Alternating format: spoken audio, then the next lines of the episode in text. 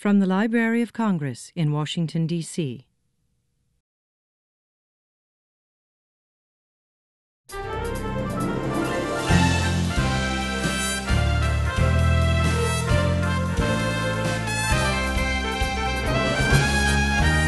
let's close this module up with that overview of similarities and differences. And um, I love this one because the, the, the, the balance is off here in, in a good way. We have five slides that talk about similarities and only two that talk about differences. The, the initial slide, the same one that we saw in person, names of persons, you know, the RDA and AACR2 are conceptually different codes. You, you, you have to understand that and accept that. And authority work under each code has many similarities, but that has that's that's that's usually just coincidence. Um, there are some major differences in the way RDA and AACR2 look at authority work. Nothing can beat a thorough reading and understanding of RDA. Now, I'm not, I'm not telling you to go home and start it from the beginning and go all the way through the end, but I want you to be comfortable with navigating in RDA and I want you to be able to tell me where rule, certain instructions are located in RDA. So in order to do that, you have to start playing around. And if I'm your NACO reviewer as an RDA, as you become an RDA cataloger, I'm going to be sure that you can tell me where you found these instructions because I'm not going to take it for granted that you're just. Uh, it's it, it's possible that you picked up something that you knew from AACR2, but I want you to verify that it actually is there in RDA as well. So the similarities, MARC coding and field order, punctuation and spacing, additions to names, date, data added to the authority record, but we're putting it in a different location in some cases, NACO normalization, ambiguous entities. Haven't really talked about those much until now throughout all of this workshop, but the um, subject headings manual H405 still is there to talk about you know that division of the world. Where where do we split up categories of corporate entities? Some may be set up as um, in the NACO file, some in the SACO file. You're still going to want to consult that document as you become an RDA cataloger. A new NAR for a name change, same policy as AACR2. If it changes its name, if it's a significant name change, we create a new authority record and link them, uh, the, the former authorized access point with the uh, current authorized access point. Those three basic principles that we always stress in NACO training, these were never really actually documented in AACR2, but for the purposes of training, in NACO, we always said, you know, to simplify the way people look at corporate bodies, you make three simple decisions or answer three basic questions. Is it a government body or not? That's the first question. Is it direct entry or subordinate entry? And then finally, what do you add or what do you omit? I think you can follow that same practice when you're working with RDA, coming up with the preferred name for that corporate body. These are sort of like higher level decisions you have to make before you plunge into the rules themselves. Direct entry is really the default choice. That you know, we the, those subordinate types are only if you have to do it subordinately. The, the you are encouraged to do direct entry. The preferred sources for determining the preferred name in 11.2.1.2. Check that out. I'd like you to be comfortable with that. Some more similarities. Official language of the body is used in setting up the authorized or the preferred name or the authorized access point. We still use provisional coding. That's in Chapter 8. We still will have that C coding in the 0833 if we don't have the language expertise we need to establish an authorized access point in the language we want. Minor name changes, are considered just as they were under AACR2. You won't create a new authority record, but you'll treat the minor changes as a variant access point, possibly if you decide to apply your cataloger's judgment and do that. Those subordinate entry instructions are still there uh, with the new RDA instruction and the old AACR2 rule on the slide for you to use as a uh, uh, to link back and forth to show what happened to those instruction, those rules in RDA. And then the direct or indirect subdivision rules that we know from AACR2 about the number of intervening bodies to include in creating a heading in AACR2 or an authorized access point in RDA are still in or have been carried over into RDA. The types of qualifiers, the, those, the big seven, are still in RDA.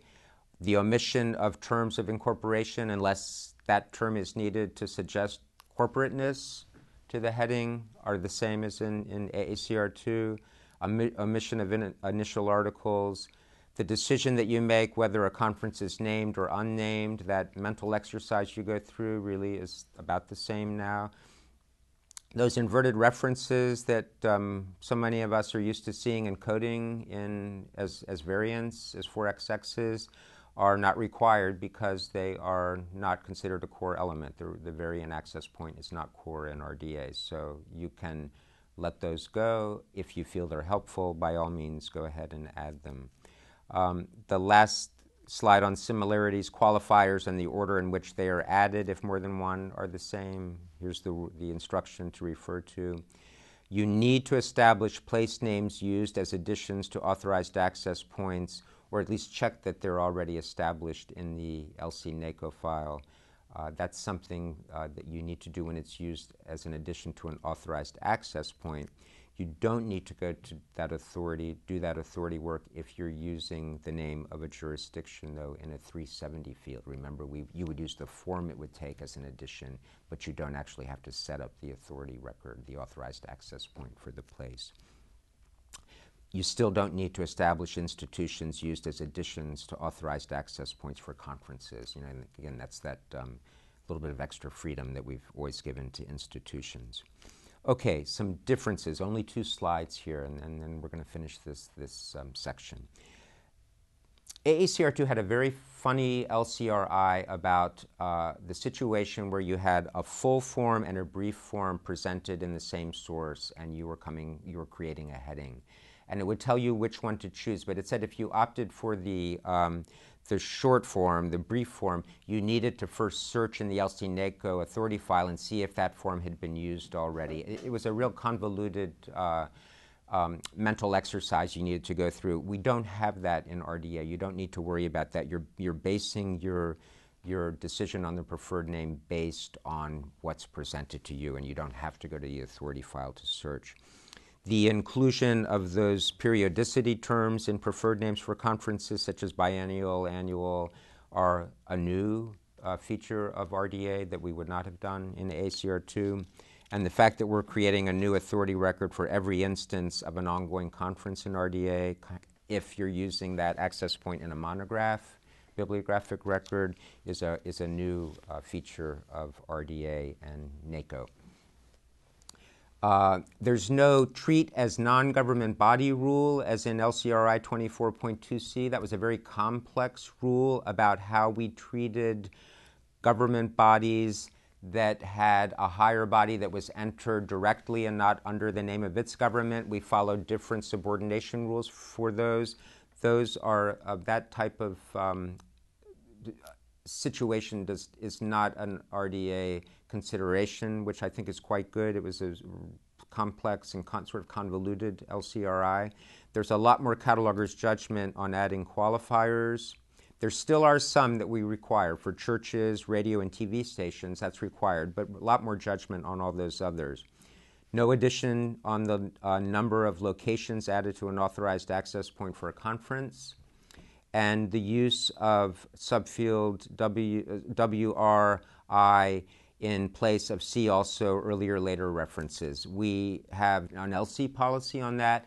PCC has not developed a policy, so you will be seeing uh, 5xx's with, with different subfield coding than you're used to seeing in AACR2 in RDA records in the future.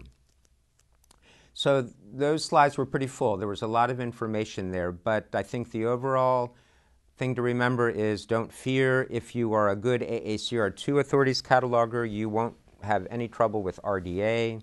We were stressing similarities here, and there are a lot more similar, similarities than differences. And the final bullet most of Chapter 11 in RDA is really lifted from AACR2 Chapter 22 with very little change, but some nice examples, some new examples, updated examples that I think are very helpful. So we'll give you a little quiz now, just sort of to test everything that we've talked about in this module. And then we'll say you're done. I think this is probably one of the most complex areas of authority work. And if you are able to get a good grasp on this in RDA, I think you'll have no problems with really any other type of authority work. So thanks very much. good luck. Look forward to seeing all those RDA authority records coming in from you guys.